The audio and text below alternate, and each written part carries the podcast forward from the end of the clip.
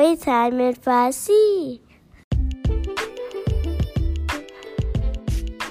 به پادکست Story Time in Farsi خوش آمدید. من آنیتا هستم و هر هفته داستان جدیدی برای شما تعریف می‌کنم.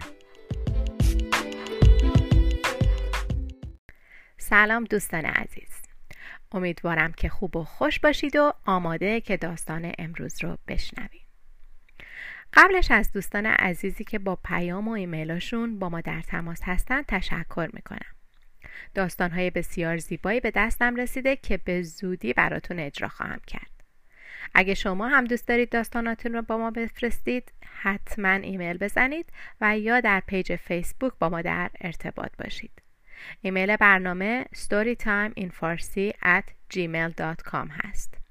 بریم سراغ داستان این هفته. قصه های تصویری از هزار یک شب این داستان افسانه دره الماس ها به روایت حسین فتاحی و تصویرگری فرهاد جمشیدی. داستانی دیگر از قصه های شهرزاد برای شاه شهریار. بهتون پیشنهاد می‌کنم که این داستان ها رو به ترتیب بشنوید.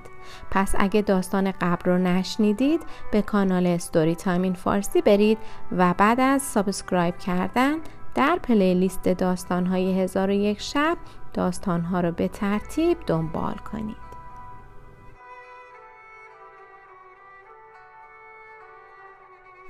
همونطور که از داستان قبل شنیدیم سندباد به خونه برگشت و مدتی استراحت کرد تا دوباره برای بازرگانی به سفر بره. شهرزاد قصهگوی ما امشب داستان دیگری از سفرهای سندباد رو برای شاه شهریار تعریف می‌کنه. اون اینطور شروع کرد.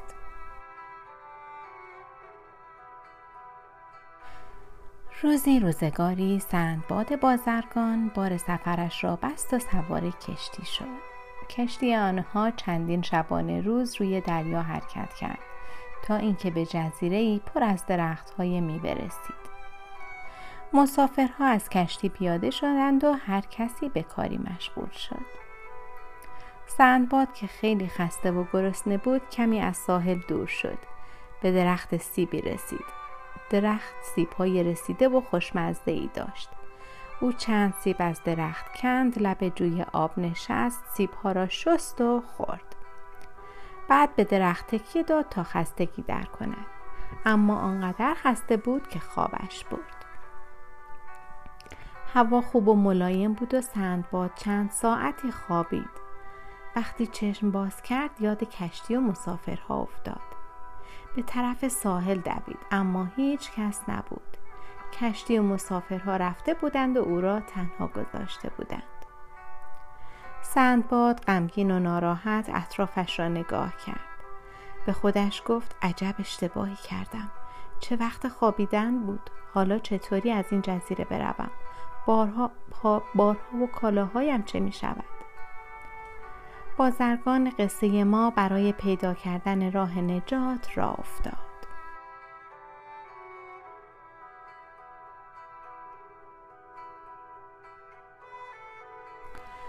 فکر کرد شاید آن طرف جزیره کشتی دیگری لنگر انداخته باشد و او بتواند خودش را نجات دهد.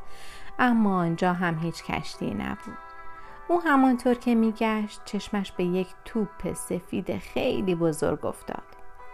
سندباد جلو رفت و خوب نگاه کرد. فهمید که آن توپ سفید یک تخم پرنده است. پرنده بزرگ و عجیب. با خود گفت چه تخم بزرگی؟ چه پرنده است که تخم به این بزرگی دارد؟ او در این فکرها بود که ناگهان آسمان بالای سرش تاریک شد. سندباد سرش را بالا کرد و به آسمان نگاه کرد.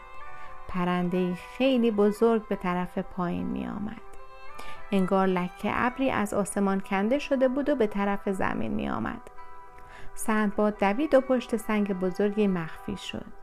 پرنده قورپیکر آرام پایین آمد و عاقبت روی زمین نشست و بعد با نوک خیلی بزرگش تخم سفید را زیر و, بال... زیر و بالش گرفت و روی آن نشست سندباد که در فکر نجات خودش بود نقشه ای کشید دستاری که به سرش بسته بود باز کرد. جلو رفت تا کنار پرنده رسید.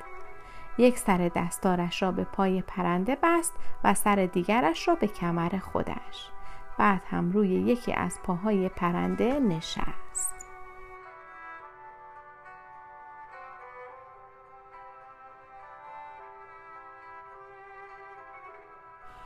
آن روز و شبش سندباد زیر پرهای پرنده خوابید.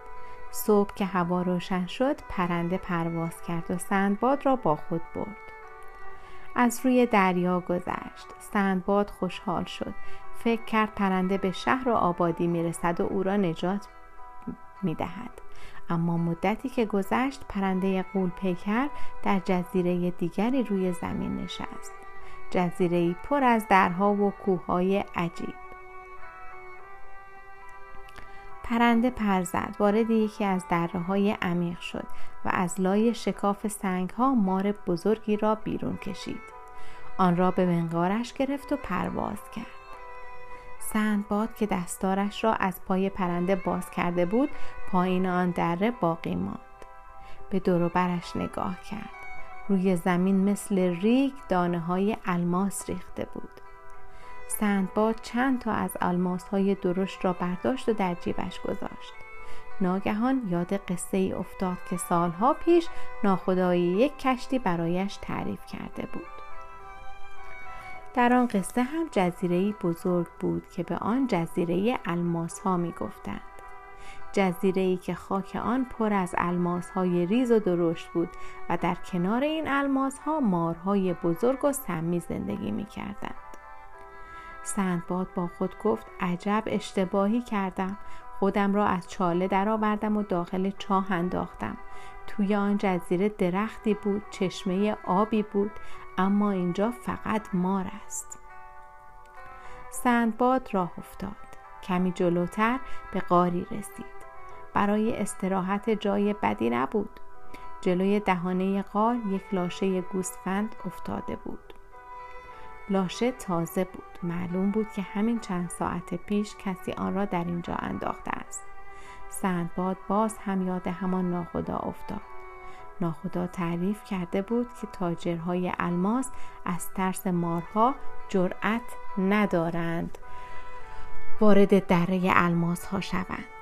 برای همین گوسفندی را می‌کشند و پوستش را می‌کنند و لاشه آن را پایین در پرت می‌کنند. آن وقت دانه های الماس به گوشت میچسبد بعد کرکس ها لاشه را بر می دارند و می آورند بالای دره تا بخورند تاجرها می دوند و کرکس ها را دور می کنند و الماس ها را بر می دارند.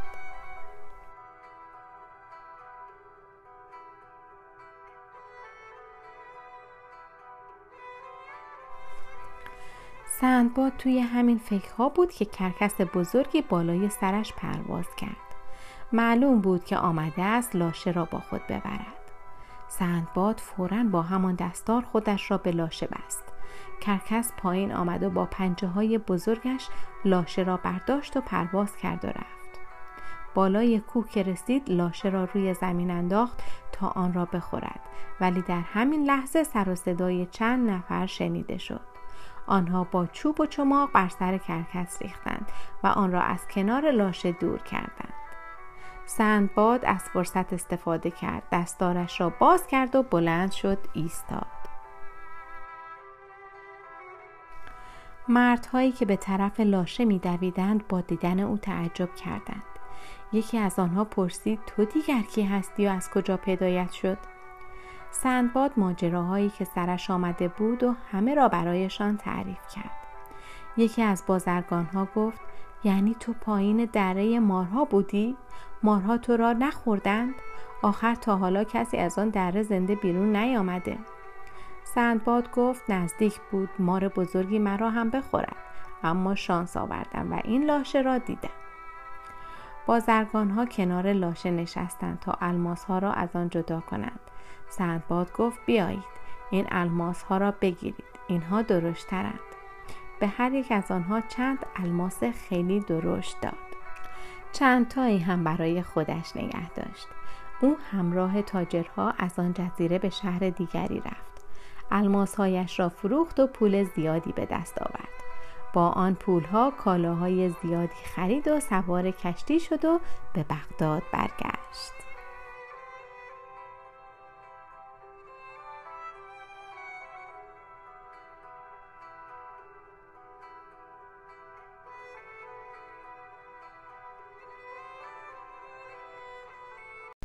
مرسی که با من و داستان این هفته همراه شدید. اگه دوست دارید داستانهای ما رو به صورت تصویری هم ببینید سریع به کانال ستوری تایم این فارسی در یوتیوب بزنید. همونطور که اول برنامهم گفتم دوست دارم داستانهای شما رو بشنوم و با هم برای شنونده های عزیزمون اجرا کنیم. پس از طریق صفحه فیسبوک Story Time in Farsi و یا ایمیل با ما در ارتباط باشید. ایمیل برنامه storytimeinfarsi at gmail.com هست که در توضیحات هم نوشته شده. تا روز دیگر و داستانی دیگر بدرود.